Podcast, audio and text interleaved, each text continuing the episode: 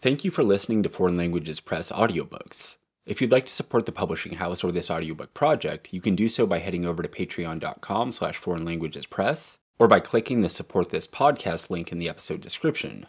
Thanks so much for supporting revolutionary media. The Palestinian bourgeoisie. The Palestinian bourgeoisie is essentially a business and banking bourgeoisie whose interests are interconnected among its members and are linked with the business and banking interests of imperialism. The wealth of this class is derived from brokerage transactions in foreign goods, insurance operations, and banking business. Therefore, in the strategic field, this class is against the revolution that aims at putting an end to the existence of imperialism and its interests in our homeland, which means the destruction of its sources of wealth. Since our battle against Israel is at the same time a battle against imperialism, this class will stand by its own interests, that is, with imperialism against the revolution. Naturally, this strategic analysis is not perfectly clear to all. It is also natural that it should be pervaded by tactical and temporary positions, as well as by some exceptions. But this should not prevent us at any time from having a long range strategic view of things and of the general picture. On what scientific basis can it be said that all classes of the Palestinian people are among the forces of the revolution? Our revolution today is an armed one. Are the classes of the Palestinian people among the forces of this armed revolution? After June 5, 1967, the young men of the camps and villages took up arms, hid in the mountains, and fortified themselves in cities.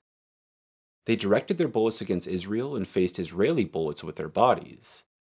At exactly the same time, the traditional bourgeois leaderships were receiving Sassoon, Dayan, and other Israeli leaders to discuss with them the Palestinian setup that Israel had planned for the purpose of liquidating the Palestinian question, thus achieving political triumph after having attained military victory.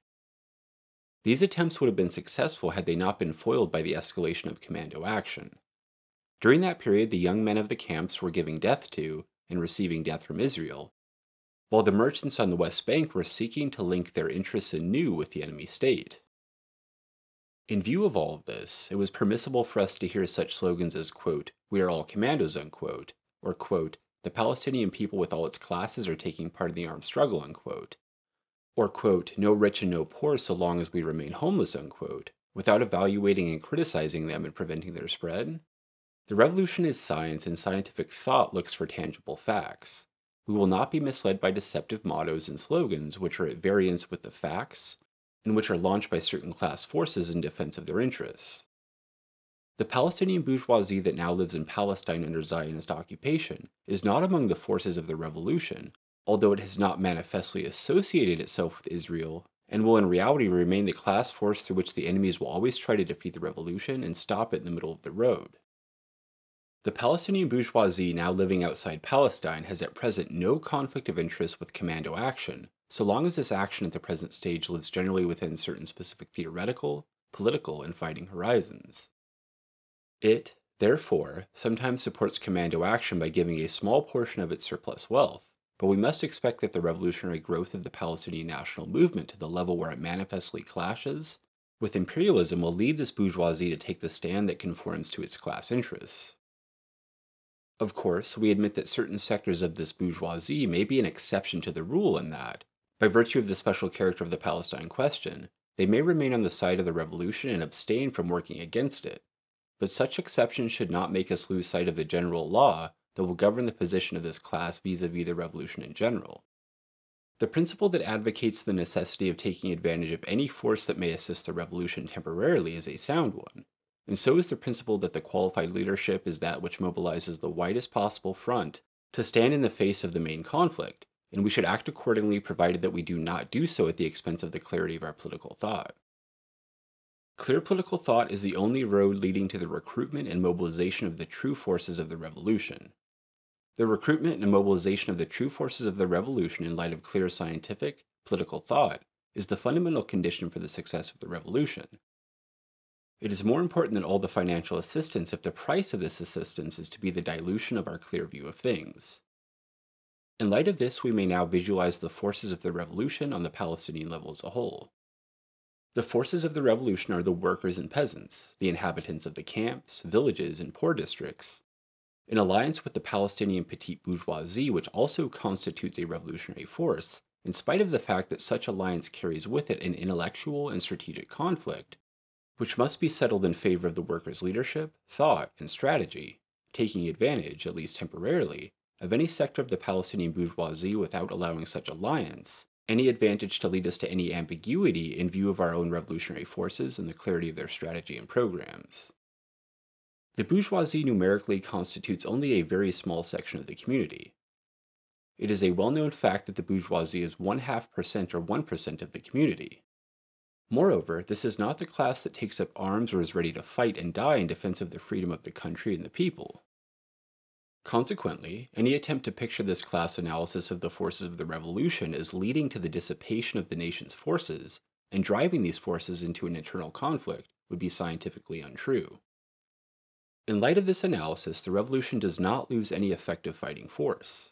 On the contrary, it gains clarity of view and a sound definition of the positions of the forces, and places the poor classes face to face with their responsibilities in the leadership of the revolution, thus giving rise to a national battle in which the overwhelming majority of the masses of our people will stand in the face of Israel, imperialism, and reaction under the leadership of the poor whom Israel have reduced to a state of misery and poverty that they experience daily and that deprives them of their human character and life and value. Organization and mobilization of Palestinian revolutionary forces. What is the form of organization for the mobilization of the forces of the revolution on the basis of this analysis? What is the form of the relations among these forces in light of the existing Palestinian situation?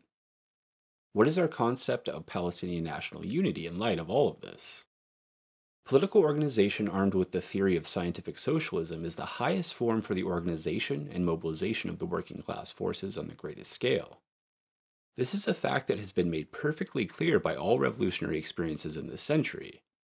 The experiences of China, Vietnam, and Cuba, as well as the experience of October Revolution, all point to and confirm this fact. By clarifying and scientifically explaining the state of misery suffered by the working class, by revealing the process of exploitation of this class by imperialism and capitalism, by indicating the nature of the major conflict in which the communities of the present age are living on international and local levels, by explaining the motion of history and its trend, by defining the role of the working class and the importance of this role, and by indicating the weapons possessed by this class, scientific socialist theory renders the working class conscious of its existence, conditions, and future, thus permitting the mobilization of the forces of this class on the greatest scale. Scientific socialist ideology and world revolutionary experiences have indicated clearly how revolutionary political organization, armed with a revolutionary theory, the theory of the working class, is the way to self organization by the working class, the concentration of its forces, the consolidation of its potentialities, and the definition of its strategy in its battle. If the experiences of the Palestinian and Arab national movement have not hitherto achieved success in confronting and triumphing over imperialism, Zionism, Israel, and the forces of reaction, it is because they have not adopted this organization theory. The failure of political organizations in the Palestinian and Arab field does not constitute a condemnation of the political organization of parties in general, but rather a condemnation of a line of political organizations which have not been set up from the ideological class and organizational viewpoints on the basis of this theory and these experiences. The revolutionary promotion of the Palestinian national movement cannot rest on the condemnation of the idea of revolutionary political organization as a principle, and the only way before it is to adopt the political organization the nature of which has been defined in light of scientific socialist theory and past experiences. This organizational form is the organizational framework for the concentration of the basic revolutionary force, the working class. Moreover, it is this form that is capable during the stages of national liberation, as the major revolutionary experiences proved, of mobilizing the peasant forces and of concentrating them on the greatest scale. Consequently, by adopting this form, we would have created the framework for the organization and mobilization of the basic revolutionary classes represented by the workers and peasants. But what about the petite bourgeoisie? According to our analysis, the petite bourgeoisie is also one of the forces of revolution. Can we mobilize it within this framework? If not, what is the organizational framework that would enable us to mobilize and concentrate all the revolutionary forces?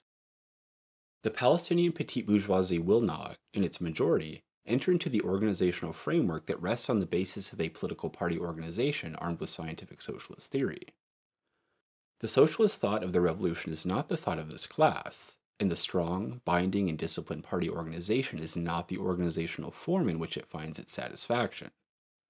The petite bourgeoisie prefers to be bound by a general, loose thought that does not go beyond general liberation slogans, and by a political organization that does not impose on its demands beyond its capacity. Therefore, it will not align itself within this frame, but will address itself to other Palestinian organizations that do not clearly adopt scientific socialist theory and the Revolutionary Political Party organization adhering to this theory. In light of this, the complete organizational form that is capable of containing all the revolutionary forces is the political party organization form adopting scientific socialism that is capable of mobilizing the workers and peasants on the greatest scale, and that at the same time calls for the rise of a national front to achieve an alliance between the workers and peasants, the basic classes and mainstay of the revolution, and the petite bourgeoisie as one of the forces of revolution. This completes our picture of the revolutionary forces on the Palestinian level and the organizational form capable of mobilizing them.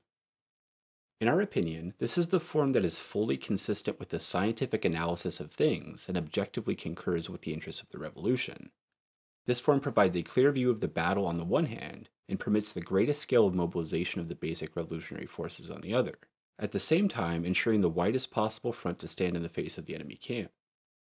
The wide national front proposed in light of this picture is, in our opinion, the revolutionary realization of Palestinian national unity.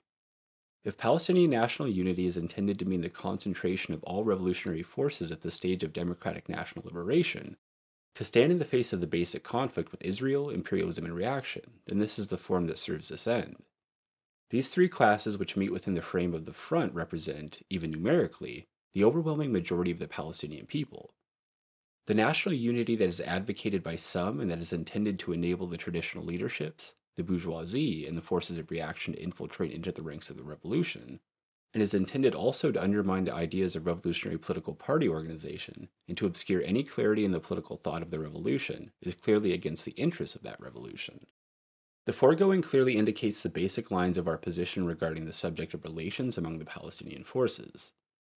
These lines enable us to define our position with regard to all subjects and problems arising on this level, and serve to clarify our position with regard to the existing picture of the Palestinian field and the direction in which we must exercise our efforts, to establish objective relations among the forces and organizations of the Palestinian Revolution. 1. We regard Palestinian national unity as a basic factor for the mobilization of all forces of the revolution to confront the enemy camp, and on this basis we must take an effective position to achieve it.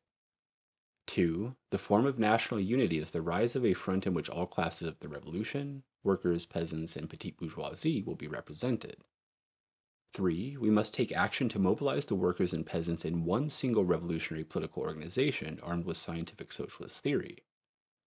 On this basis, we must effectively endeavor to unite all Palestinian leftist organizations that, through contact and experience, can be persuaded to adopt this analysis.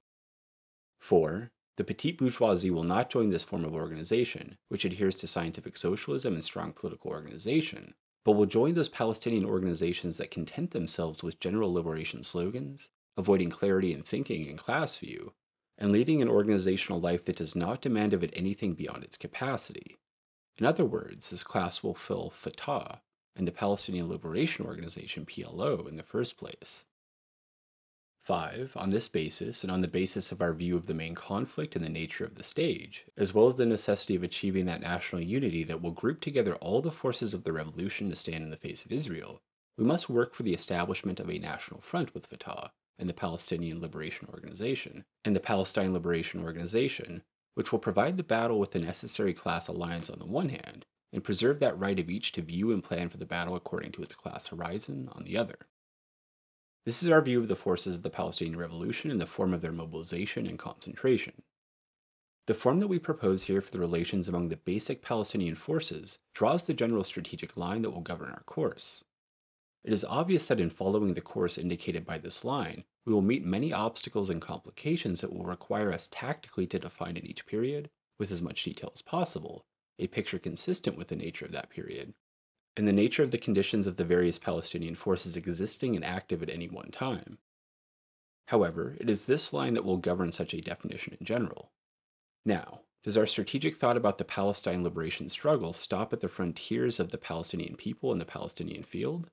If we remember the enemy camp and recall its size and nature, we will immediately realize that any strategic thinking about the Palestinian liberation struggle must cover the mobilization of all forces of the revolution on the Arab and world levels.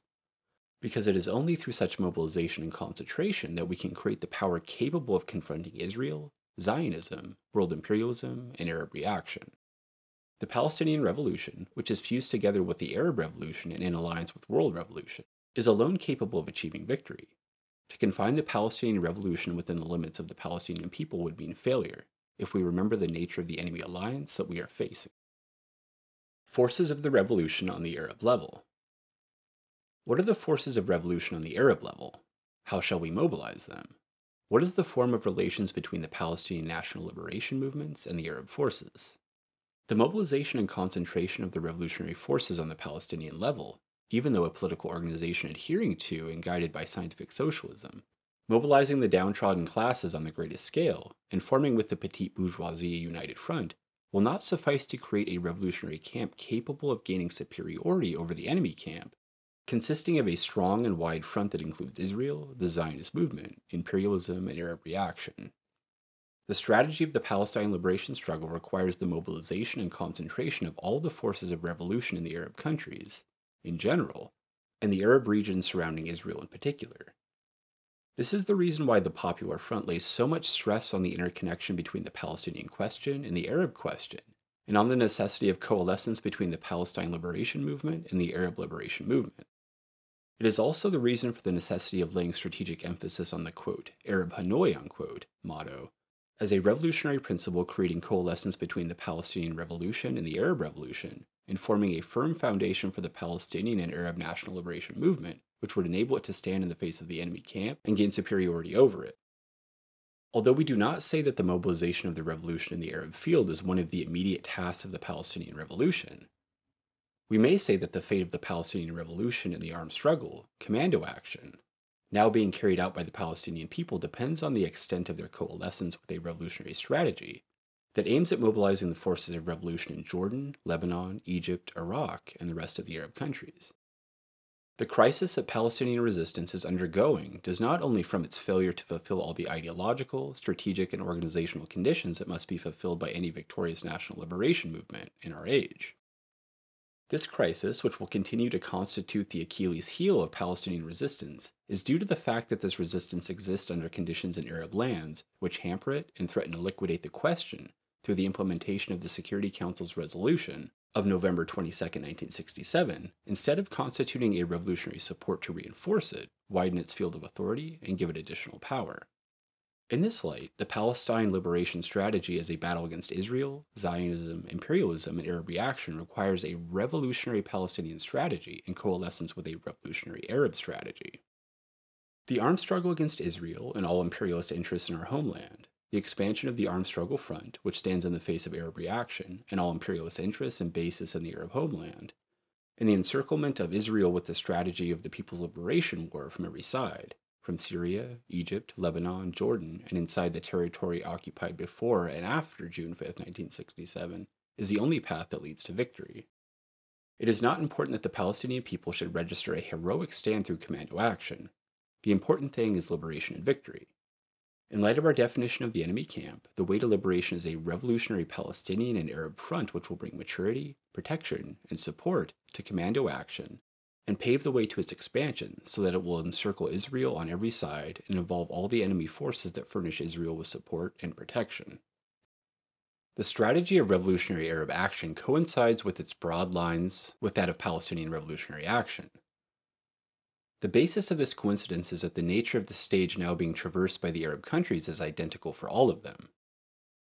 In light of Israel's occupation of Sinai and the Golan Heights, its very existence and its persistence as a base from which imperialism prepares to attack any move toward Arab liberation, in light of this concrete picture, the stage that the Arab peoples are now traversing is that of national liberation, of democratic national revolution, notwithstanding the class and economic changes that have taken place in Egypt, Syria, Algeria, and Iraq in the direction of socialist transformation. The strategy of the Democratic National Revolution in this age has become clear through the Vietnamese experience, and before it the Cuban and Chinese experience. The main lines of this strategy are the mobilization and concentration of the forces of the poor workers and peasants on the greatest scale, the leadership of the revolution by these classes through a political organization that adheres to and is guided by the ideology of scientific socialism in alliance with the forces of the petite bourgeoisie, whose interests do not conflict with the nature of the democratic national revolution, in reliance on the armed struggle to overcome the enemy's technological superiority through a protracted war commencing with guerrilla warfare and developing into a popular liberation war that the people are determined to win. The national liberation movement in the Arab countries has not yet crystallized along these lines. In the nature of the clash between Israel and the surrounding Arab countries, all this will create the objective circumstances that will pave the way for and assist the birth and growth of a national liberation movement that will adopt this strategy under the leadership of the workers and peasants. This alliance, and later the coalescence of the Palestinian National Liberation Movement with the Arab National Liberation Movement, will give rise to the Palestinian Arab Force and the Palestinian Arab Strategy, which is capable of triumphing in a long and hard battle imposed by the nature of the enemy we are facing. It remains for the Palestinian National Liberation Movement to define its Arab relations in light of the circumstances now prevailing in the Arab field. Arab capitalism and feudalism are still the ruling class in some Arab countries. The rule of these classes is at present represented by the reactionary regimes in Jordan, Lebanon, and certain other Arab countries. The regimes are linked in interest with world imperialism led by the United States, and in spite of the partial and sometimes purely outward conflict between these regimes and Israel, this partial conflict exists in the shadow of an objective concurrence with world capitalism. Thus, the relation of the armed struggle, now Palestinian and later Arab, is on the strategic level, one of conflict with these regimes notwithstanding any tactical positions imposed on both sides by temporary considerations. This is as regards the national liberation movement's relation with the capitalist and reactionary regimes.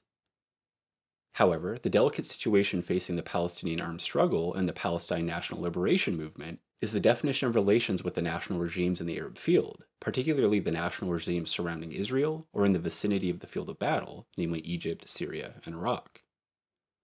Any fearless revolutionary evaluation of these regimes must be essentially based on the June defeat and on its consequences and meanings, as well as on the strategy, programs, and positions subsequent to that defeat. Any attempt at diluting or confusing the clear view of the defeat and of its meanings and lessons cannot but be the result of a subjective and biased interest or an idealistic and sentimental view that is remote from science, objectivity, and fearless frankness in viewing things. The June defeat led to the occupation of the whole of Palestine as well as the Golan Heights and Sinai, the dispersion of hundreds of thousands of citizens, and the humiliation of an entire nation. Consequently, the revolutionary position is one that cannot temporize or bargain or dilute the clear view, which alone enables us to analyze and understand the June defeat and eventually to see the political and military strategy that will assure us of our perseverance and victory in battle. As well as the Arab national parties and organizations, view these regimes as revolutionary, progressive regimes capable of leading to the liberation of Palestine and the realization of the aims and objectives of the masses. At the time when indications of the June War began to appear, neither the masses nor the forces concerned expected a defeat of the type that occurred in June. The June defeat confirmed the gross error in our perspective of things, there was error in the knowledge and clear definition of the enemy, the evaluation of its plans and of its contingents and the determination of its contingents and the potentialities of each of these contingents.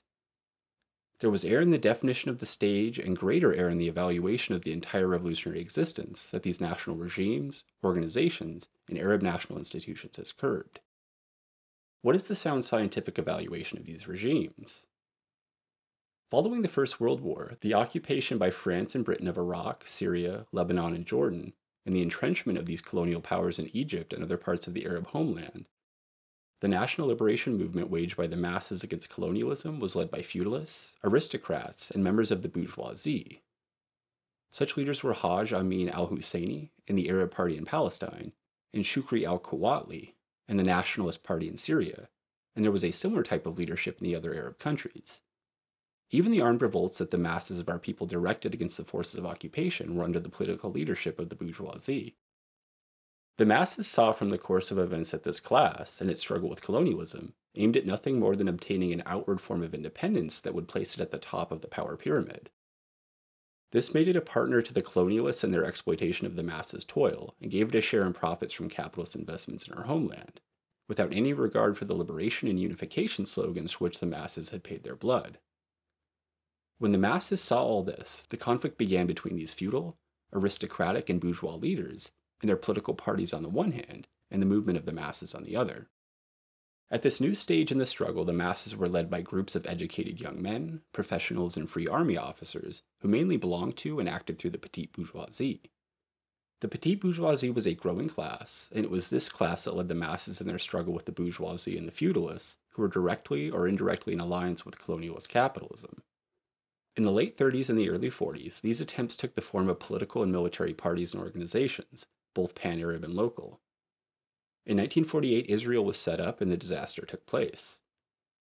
This revealed to the masses the truth about the puppet independent regimes established by the bourgeoisie, their importance in the face of Israel, and their radical opposition to the masses' objectives. Thus, the 1948 disaster paved the way for the fall of some of these regimes and the assumption of power by political and military national organizations, led by national elements belonging to the petite bourgeoisie. Such organizations generally consisted of members of this class and worked among the workers and peasants who rallied around these new organizations and conditions because they stood in the face of the reactionary alliance among colonialism, feudalism, and capitalism.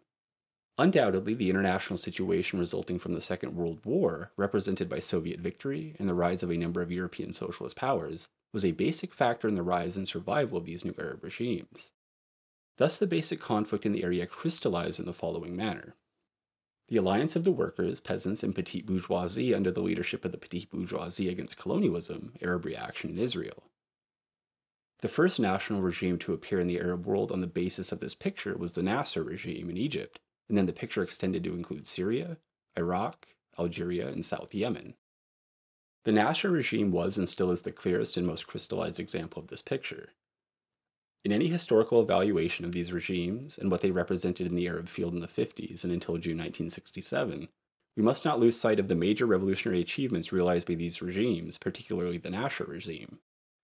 This regime was able to get rid of the British occupation forces stationed in the Suez Canal zone, wage war against all the colonialist military pact, through which colonialism tried to get back into the area under the pretext of defense pacts against the Soviet peril, and do away with the colonialist reactionary alliance that controlled the destiny of Egypt and its masses. Moreover, it broke the blockade imposed by colonialism on the area and established military, political, and economic relations with the socialist camp. Furthermore, it placed Egyptian national action within its Arab national horizon and framework and accomplished the first achievement of union in modern Arab history. It also established a link between political liberation and the social issue, laid down an agrarian reform that involved land ownership and relations between farmers and landowners, nationalized the major industries and commercial enterprises, and raised development projects based on public ownership. It set Egypt on the road of socialist transformation and accompanied these transformations with similar ones in the field of revolutionary thought. By this, it lifted revolutionary thought from the level of general liberation, unionist and socialist slogans, to the beginnings of a class view of the revolutionary forces, and the beginnings of the adoption of the general socialist course in viewing and analyzing the movements of progress. These are the headings of the major achievements accomplished by the Nasser regime, on the basis of which the other national regimes in Syria and Iraq have tried to proceed. These achievements created a state of alarm in the opposing camp led by the US for the purpose of thwarting this march through various means, including the overthrow of these regimes by force. Such a state of alarm called for a similar state of alarm with which these regimes could rise to a new revolutionary level by politically, economically mobilizing the forces of the masses to a degree that ensures steadfastness, perseverance, and victory. But these regimes continued to move within programs and plans opposed on them by their class nature, at this point, the problem of structure of these regimes and the problems of their plans began to emerge. In the middle 60s, the Nasser regime began to live through this problem without being able to overcome it until the June defeat, which came to reveal clearly the problem relating to the structure of this regime and its inability within this class nature to triumph over the imperialist reactionary, Zionist Israeli camp. The nature of these national regimes was formed as a result of the organizations they had set up their view of things, and of the extent to which they had gone in their socialist transformations, and the new class conditions that they had produced. These regimes struck at the interests of feudalism and capitalism and their exploitation of the masses, but they preserved the petite bourgeoisie and its interest in the industrial, agricultural, and commercial sectors, at the same time producing a new class of military men, politicians, and administrative personnel whose interests became interlocked with those of the petite bourgeoisie, thus forming with it the upper class in these communities. The interests of this upper class required the maintenance of the experiment within limits that do not conflict with its interests or with its thinking in view of the battle. This class is antagonistic to colonialism and reaction, but at the same time wants to keep these privileges that it enjoys. It is this state of affairs that has defined the nature of the political, economic, military, and ideological programs of these regimes. It is on this basis that this class has formulated its view of confrontation with colonialism in Israel through the military institution. For it realizes that the popular liberation war means that its right to the position of leadership is contingent upon its willingness to sacrifice all its privileges and follow the same living pattern as the commandos of today. On this basis, also a loose form for the political mobilization of the masses has been put forth, because the truly revolutionary mobilization of the masses through a political party, organization, in connection with the armed struggle, means the rise of new leadership from among the workers and peasants, as it means the ability of the masses to supervise this class and call it to account. Accordingly, this class has laid down its economic programs, which make the socialist transformation stop the existing limits. Eventually, this class has produced political thought that dilutes the view of the true nature of the struggle, the true nature of the stage, and the true nature of the programs that are capable of persisting and enduring, as well as diluting the view of the process still existing in these regimes of exploiting the labor of the workers and peasants. Thus, the June defeat does not for us constitute a mere military defeat. It is in reality a defeat for these regimes and their programs and their inability to effect military, economic, and ideological mobilization that is capable of resisting and triumphing over imperialism and its alliances and plans in our homeland. Even after the June defeat, these regimes have continued to move within these same military programs. Through their alliance with the Soviet Union, they aim to wage a tactical military battle ending with the removal of all traces of the aggression if it should prove impossible to implement the Security Council's resolution through means other than war, it being understood that purports at the same time to obtain recognition of Israel's right to exist within new safe frontiers. These regimes support commando action, but only as a revolutionary tactic to exert pressure on imperialism in Israel to push them towards the implementation of the Security Council's resolution on the basis of a settlement that might be acceptable to these regimes. The national regimes are still moving within this strategy against the radical revolutionary strategy that seeks a long term popular liberation war waged by the masses under the leadership of the working class and the peasants on the basis of radical political, military, and economic programs represented before us today by the Vietnamese liberation movement, which has proved that it is only with such a formula that we are able to face imperialism and its technological, economic, and military superiority. When we present the Vietnamese liberation movement, which is waging a triumphant struggle against the US and Vietnamese reaction, as an example of successful liberation movements in this age, we do not at all ignore the special nature of our battle, both in respect of the nature of imperialist presence, represented by Israel and our homeland, and in respect of the special nature of the land.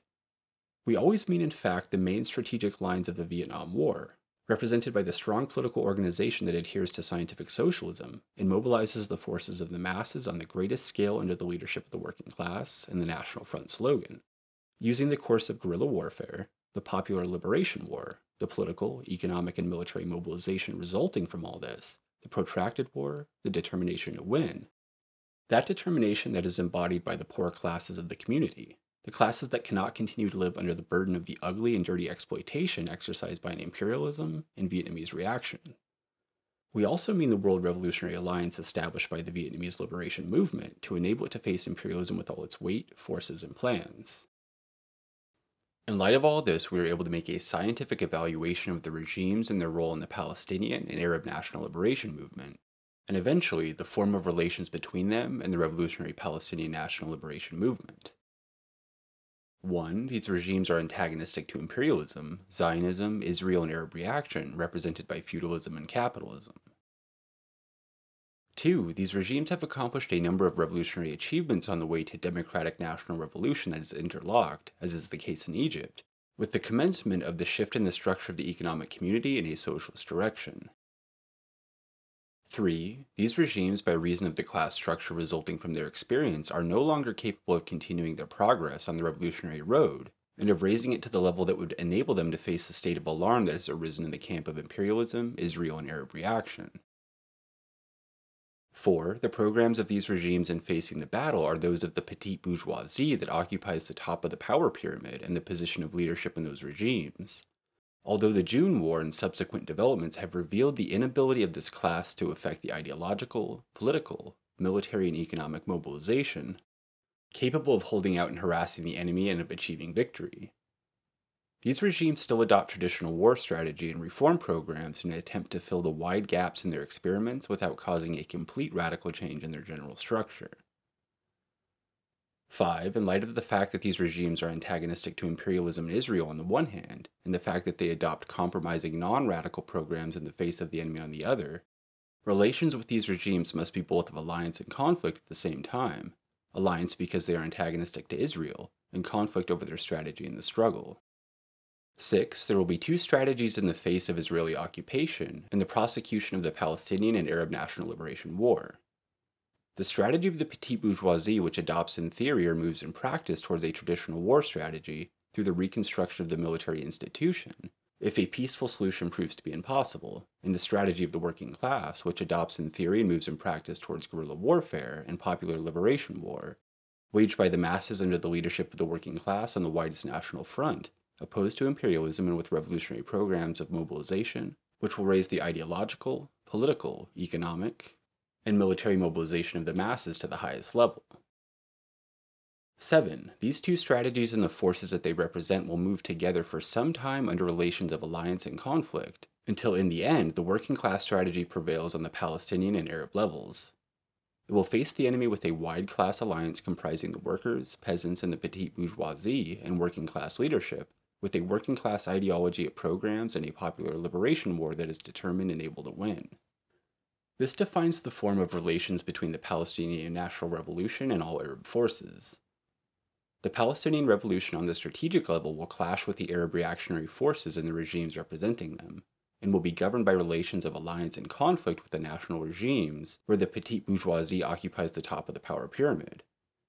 It will establish relations of alliance in the direction of coalescence with the Arab revolutionary forces represented by the workers and peasants and their political institutions.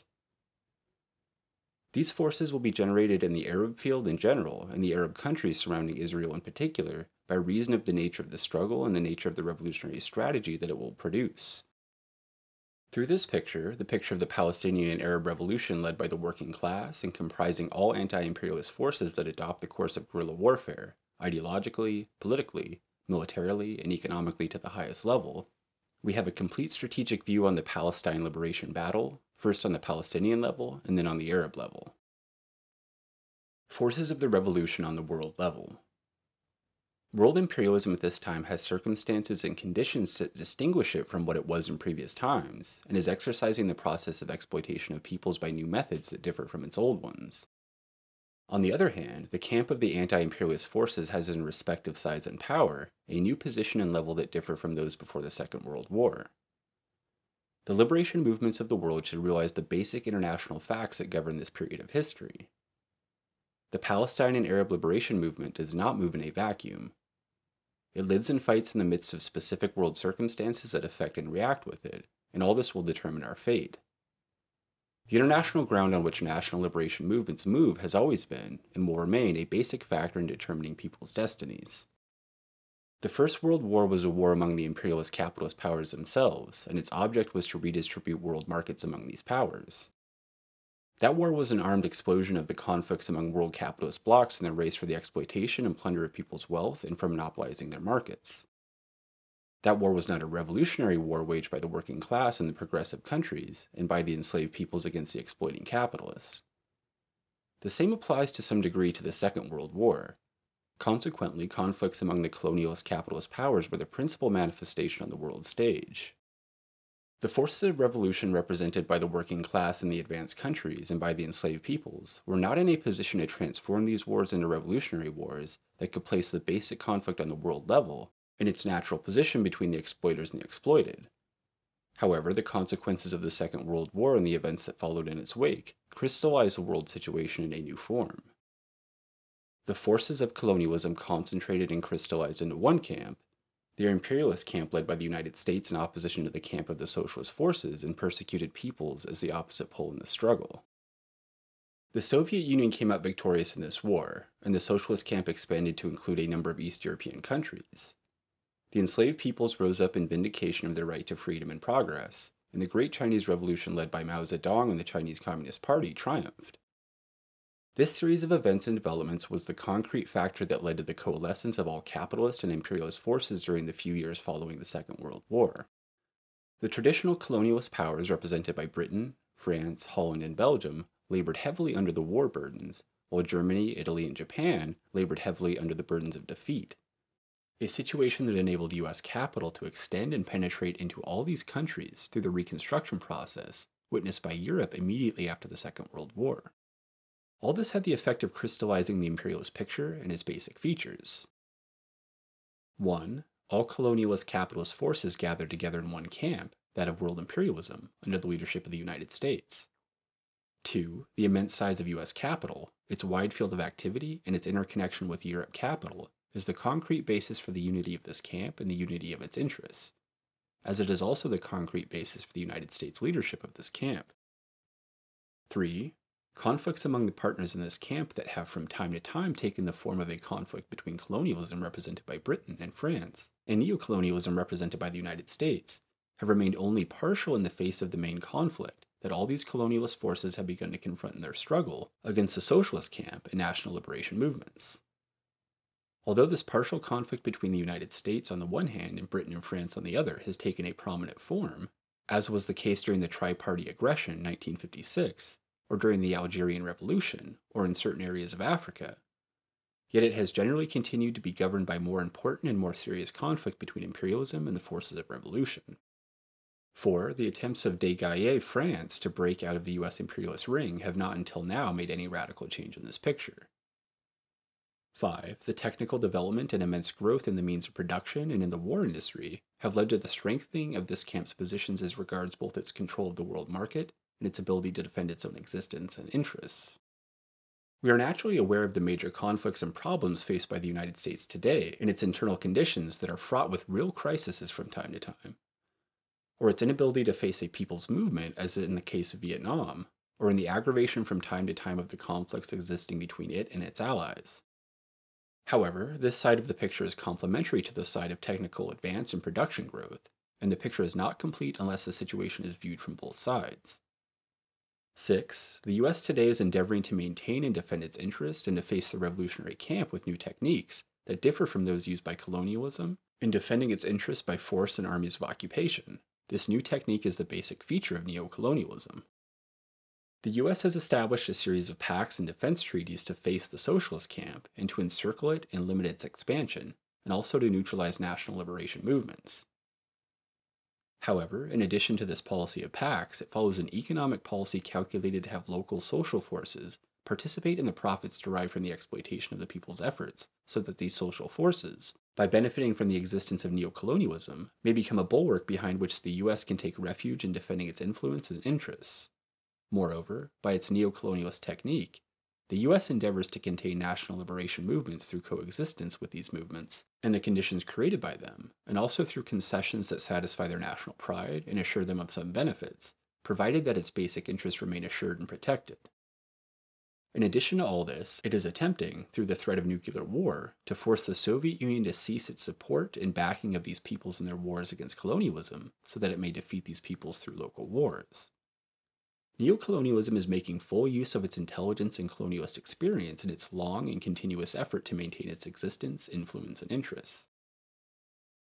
7. Experience in Vietnam, Cuba, and the Dominican Republic has shown that, in the event of failure of modern techniques in the colonization of peoples, the U.S. will revert to armed force, invasion, and the landing of armies to preserve its influence, markets, and interests.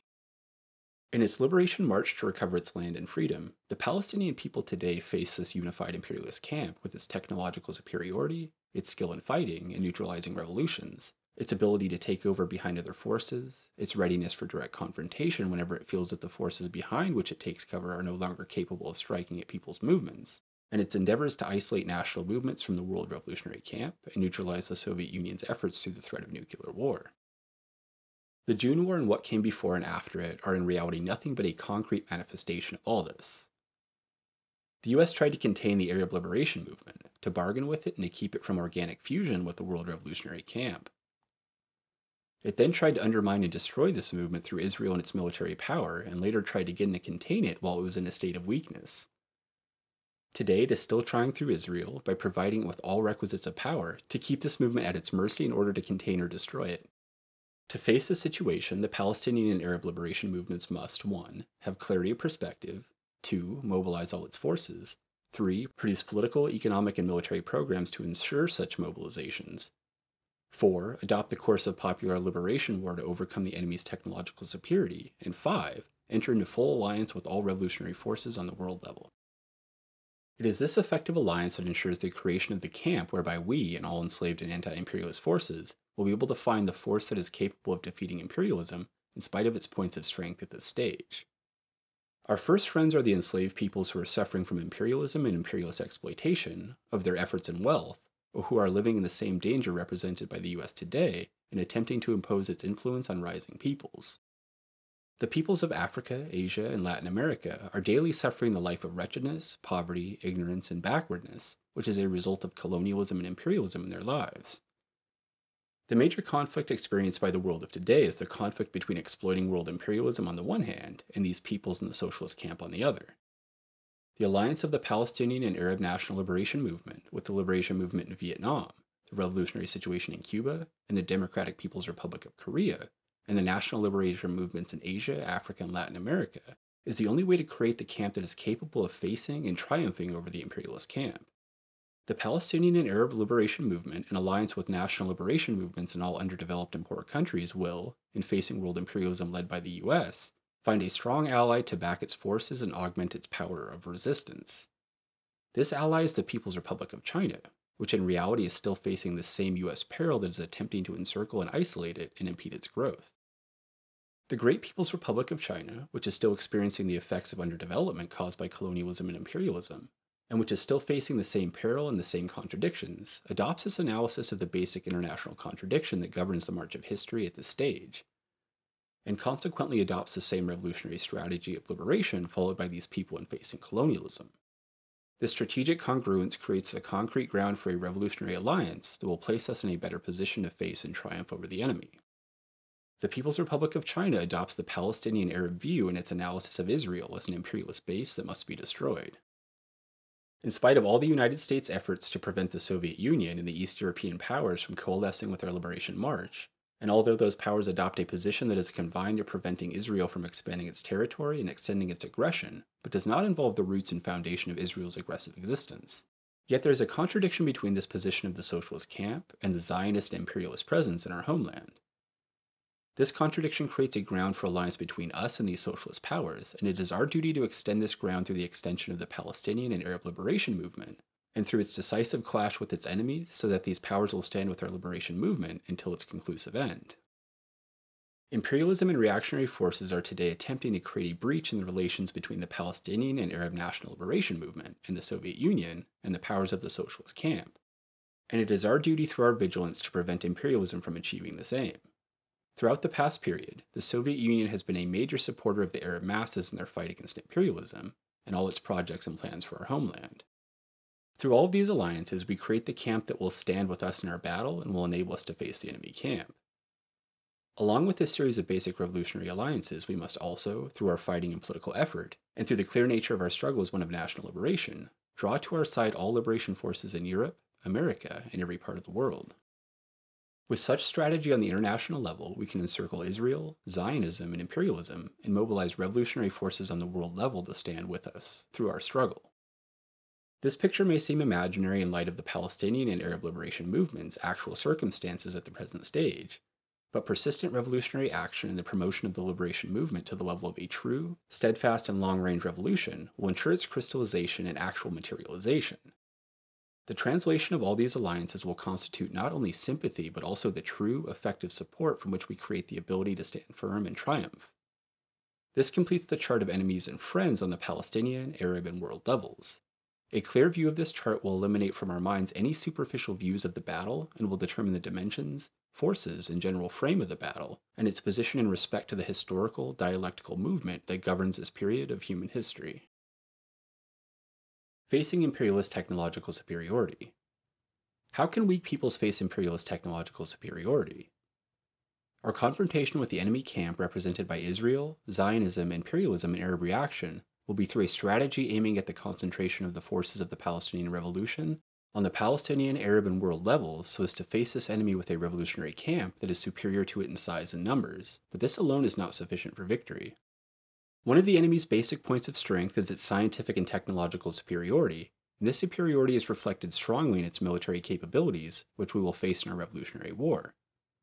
How can we face and overcome this superiority? The enemy's scientific, technological, and organizational superiority is not a light matter, nor is it of a secondary nature. On the military level, this superiority means quick mobilization for the enemy, the volume of this mobilization, the standard of training, the high quality of military leadership, surprises in arms and plans during the fighting, overall superiority in arms in modern warfare, and the ability to control and use them with shock speed. Any thorough scientific study of the 1948, 1956, and 1967 wars would clearly bring out the role played by the enemy's technological and organizational superiority and the reflection of this role in the military field and the enemy's triumph and our loss of these battles. It would be foolish to give our military defeats in three major confrontations an arbitrary, superficial explanation It would mislead us into the belief that we could have won these battles had it not been for certain coincidences or certain errors. Our failure in facing Zionism in Israel during the past 50 years cannot be explained except on the basis of our weak and meager political, economic, social, and military structure, in the face of a movement and a society that are scientifically, technologically, and organizationally superior to us, and our erroneous view of the battle and the confrontation strategy adopted by us until now. Our confrontation with Israel and imperialism cannot lead positively to victory if it consists of a classical military confrontation taking the form of a conventional war between the enemy's army and forces in our regular troops. Such a war would be won by Israel and imperialism because their superiority in arms and quality, their ability to use the modern war machine, and move it with shock speed and flexibility, and their economic capabilities that sustain such a war would enable them to triumph over us in such battles. Three experiences are a sufficient lesson for us. Conventional warfare, which today takes an extremely speedy form, is the manner in which the enemy exercised its overwhelming technological superiority, and is also the manner whereby all the points of weaknesses in an underdeveloped society are revealed. Our reliance on the Soviet Union does not suffice to close this gap at the scientific, technological, and organizational level. It is not a matter of, quote, modern arms and the procurement thereof, unquote. The basic requirement is the human element capable of thoroughly understanding the power of controlling them, and using them in the most efficient manner and utilizing the modern war machine.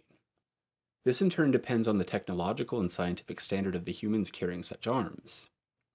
This is a factor that at present is not in our favor, with the result that we are not positioned to face Israel, and behind it the United States, which would throw our own forces into battle if the tide would turn in our favor through a conventional military confrontation.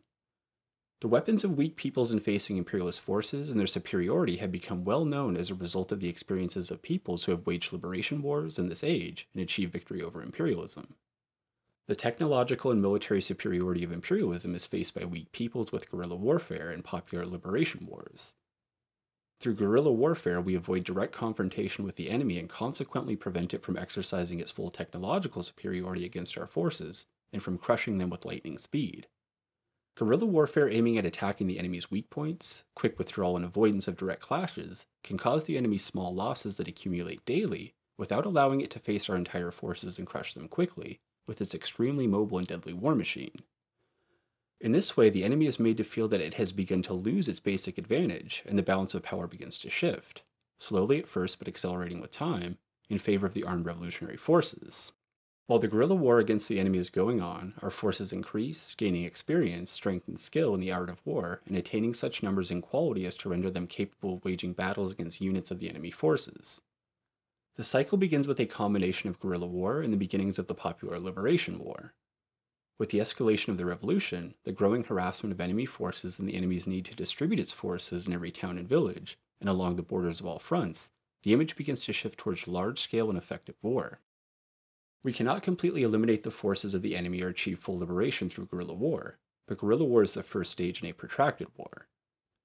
The Revolutionary Army will be able to triumph over the enemy's superiority through the following conditions be politically aware and coalesce with the organized masses that support it and supply it with its human and material requirements.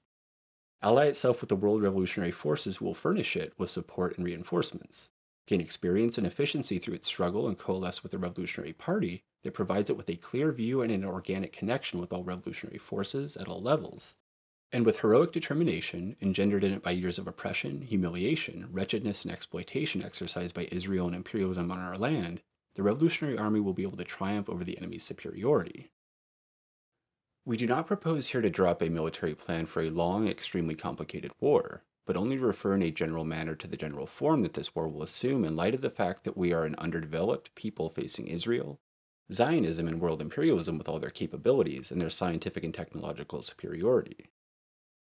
We propose the popular liberation war formula against the conventional war formula with which we faced the enemy in 1948, 1956, and 1967, and which led to our defeat in each of these rounds. In his book People's War, People's Army, General Giap says, quote, The balance of forces decidedly showed up our weaknesses against the enemy's power. The Vietnamese People War of Liberation had, therefore, to be a hard and long lasting war in order to succeed in creating conditions for victory. All conceptions born of impatience and aimed at obtaining speedy victory could only be gross errors. It was necessary to firmly grasp the strategy of a long term resistance, and to exalt the will to be self supporting in order to maintain and gradually augment our forces. While nibbling at and progressively destroying those of the enemy, it was necessary to accumulate thousands of small victories to turn them into great success, thus gradually altering the balance of forces, and transforming our weaknesses into power and carrying off final victory. In other passages of the same book, General Giap says, quote, From the point of view of directing operations, our strategy and tactics had to be those of a people's war and of a long term resistance. The Vietnamese People's War of Liberation proved that an insufficiently equipped people's army, but an army fighting for a just cause, can, with appropriate strategy and tactics, combine the conditions needed to conquer a modern army of aggressive imperialism. The War of Liberation of the Vietnamese people proved that, in the face of an enemy as powerful as he is cruel, victory is possible only by uniting the whole people within the bosom of a firm and wide national united front based on the Worker Peasant Alliance. Unquote. In an article entitled People's Democratic Dictatorship, Mao Zedong says, quote, A well disciplined party armed with the theory of Marxism Leninism, using the method of self criticism and linked with the masses of the people. An army under the leadership of such a party a united front of all revolutionary classes and all revolutionary groups under the leadership of such a party. We have cited these passages because they indicate the basic features of the political thought that today directs all the democratic national liberation revolutions that have stood or can stand firmly in the face of world imperialism. Quote, revolutionary theory, unquote. Quote, strongly organized party, unquote. Quote, leadership of the revolution by the workers and peasants, unquote. Quote, wide determined united national front, unquote quote, People's Liberation War and Long Term Resistance, unquote. These are the political strategic headlines of national liberation movements and democratic national revolution in the present age of imperialism.